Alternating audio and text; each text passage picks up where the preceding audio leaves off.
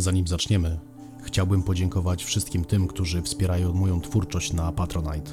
To dzięki Wam mogę wciąż się rozwijać i inwestować w siebie. A mam nadzieję, że kiedyś uda mi się poświęcić całkowicie twórczości, gdyż jest jeszcze masa tematów, które chciałbym poruszyć w podcaście. Zachęcam też wszystkich innych do wsparcia nawet symboliczną kwotą. Chciałbym stworzyć miejsce, w którym mógłbym całkowicie poświęcić się nagrywaniu. patronite.pl slash artur.chrostowski Link zostawiam w opisie odcinka. Niech starzy bogowie łaskawie na was zerkają. Sława. Jak to jest z tymi bogami? Dziś często słyszymy, że, że Bóg cię kocha, że Jezus cię kocha.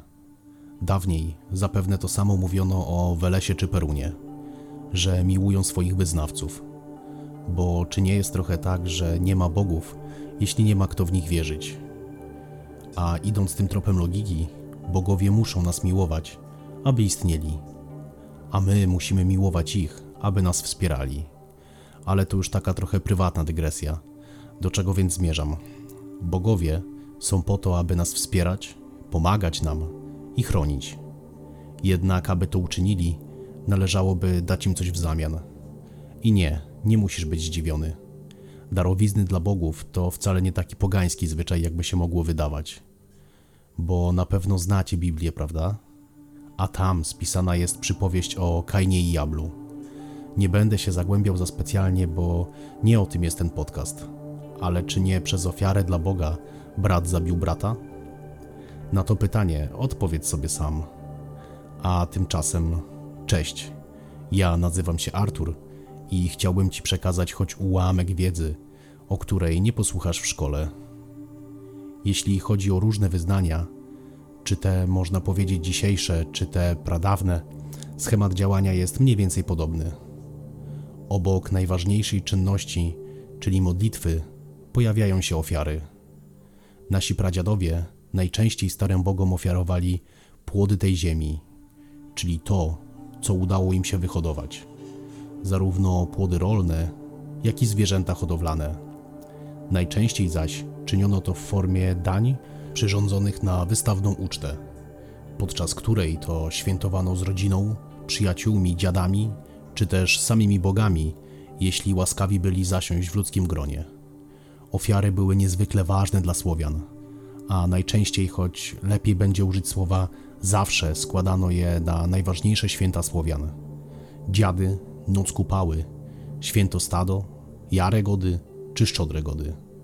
I wiem, wszystko to brzmi pięknie, bo któż z nas nie chciałby choć na moment wrócić do tamtych czasów, świętować ze swoimi braćmi i siostrami poganami, poczuć magię, jaka unosiła się wokół, poczuć obecność starych bogów, poczuć miłość do nich taką, jaką darzyli ich nasi przodkowie. Jednak świat Słowian to nie zawsze dobry czas. Pamiętajmy, że w czasach, o których mówimy, wojny z sąsiadami były praktycznie na porządku dziennym. Waleczni przodkowie nie tylko inne plemiona czy narody atakowali. Znamy przecież już historię chąśników, ale też sami między sobą nierzadko wojowali. Wiemy przecież, że ci sami chąśnicy, co Duńczyków czy Szwedów nękali, napadali też na Mazowsze. A czas wojny zdecydowanie wymaga przychylności bogów. Bogów, bez których zwycięstwo nie ma szans. Bogów, którzy, jeśli walka się nie powiedzie, odprowadzą nas do Nawi, byśmy tam mogli spotkać się z dziadami. A dramatyczne czasy to i dramatyczne ofiary. Zapewne już domyślasz się, do czego zmierzam. A jeśli nie, śpieszę tłumaczyć. Bo umówmy się, ofiary z płodów rolnych wszyscy chyba uznajemy za coś całkowicie naturalnego i akceptujemy to bez mniejszego zawahania. Ofiary ze zwierząt dziś nie są dopuszczalne bez żadnych wyjątków. I bardzo dobrze, że tak jest. Jednak biorąc pod uwagę dawne czasy, też jesteśmy sobie to w stanie jakoś wytłumaczyć. Ale ofiary z ludzi to już bestialstwo. Nie chcę w żaden sposób tłumaczyć naszych przodków, ale w tamtych czasach zdarzało się to w naprawdę wielu wyznaniach i my nie pozostawaliśmy wyjątkiem. Tak jak o naszych pięknych tradycjach, świętach, obrzędach czy wierzeniach starano się, by ludzie szybko zapominali, tak świadectwa tych mniej pochlebnych czynów zachowały się o dziwo bez problemu. a o tych pisali na przykład Helmut z Bozowa. Zdaje się, że wspominałem już o nim w odcinku o Arkonie. Z tego też miejsca pochodzi opis rytualnej ofiary Słowian. A pisał on o Gottsztalku Śmiałku, który to odważył się słynnych pogan z Arkony nawracać na nową wiarę. Zapewne domyślasz się, że skoro o nim wspominam, to misja ta nie powiodła mu się. Został pojmany i skazany na ofiarę ku czci bogów. W innych źródłach, dość dokładnie zresztą, opisana została śmierć biskupa Jana w 1066 roku. Ten zaś schwytany został przez pogańskich Słowian, a następnie przewieziony do świątyni w Radogoszczy.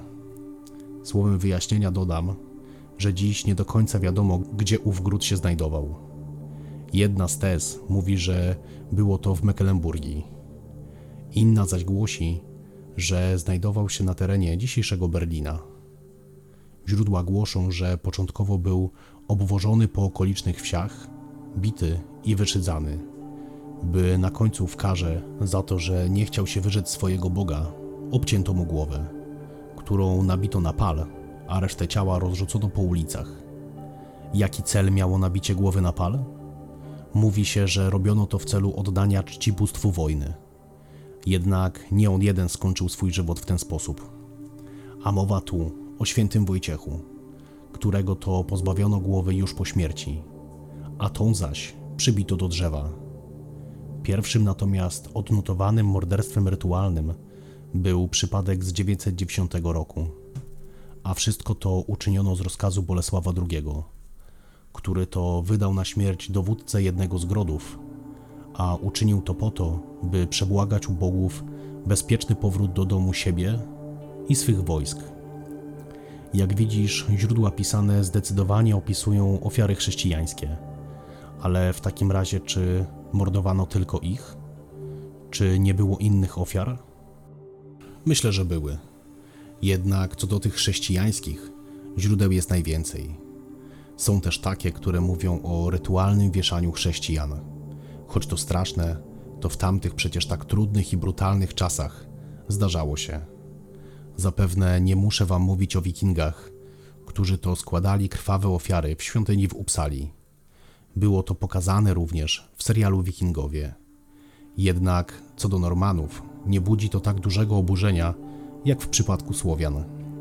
Przecież jedno i drugie było dokładnie tak samo barbarzyńskie i nieludzkie. Jednak to opinia o dobrotliwych Słowianach gryzie się mocno z ofiarami z ludzkiej krwi. Normanie zaś do dziś słyną głównie ze swej brutalności, na tle której ofiary z ludzi nie odznaczają się już tak wyraźnie. Jak widzisz, historia mówi, że Słowianie to nie tylko spokojny, przyjazny naród, miłujący siebie nawzajem. Nie tylko święta i tradycje, nie tylko bogowie i demony, lecz też mroczna strona. Strona, o której niechętnie się dziś mówi i niechętnie się o niej słucha. Strona, o której każdy chciałby zapomnieć. Lecz zaklinam cię, nie czyń tego, bo historia to nie tylko to, co dobre, lecz często też to, co i złe. Pamiętaj o tym, ale pamiętaj też o tym, by nie obwiniać się za błędy naszych przodków, boś nie ty zabijał, nie tyś to czynił, więc nie ty się obwiniaj. Sława.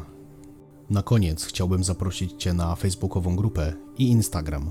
Link zostawiam w opisie odcinka. Zapraszam Cię również na YouTube. Zostaw subskrypcję i zapraszam na następny odcinek. Niech starzy bogowie Ci darzą. Sława.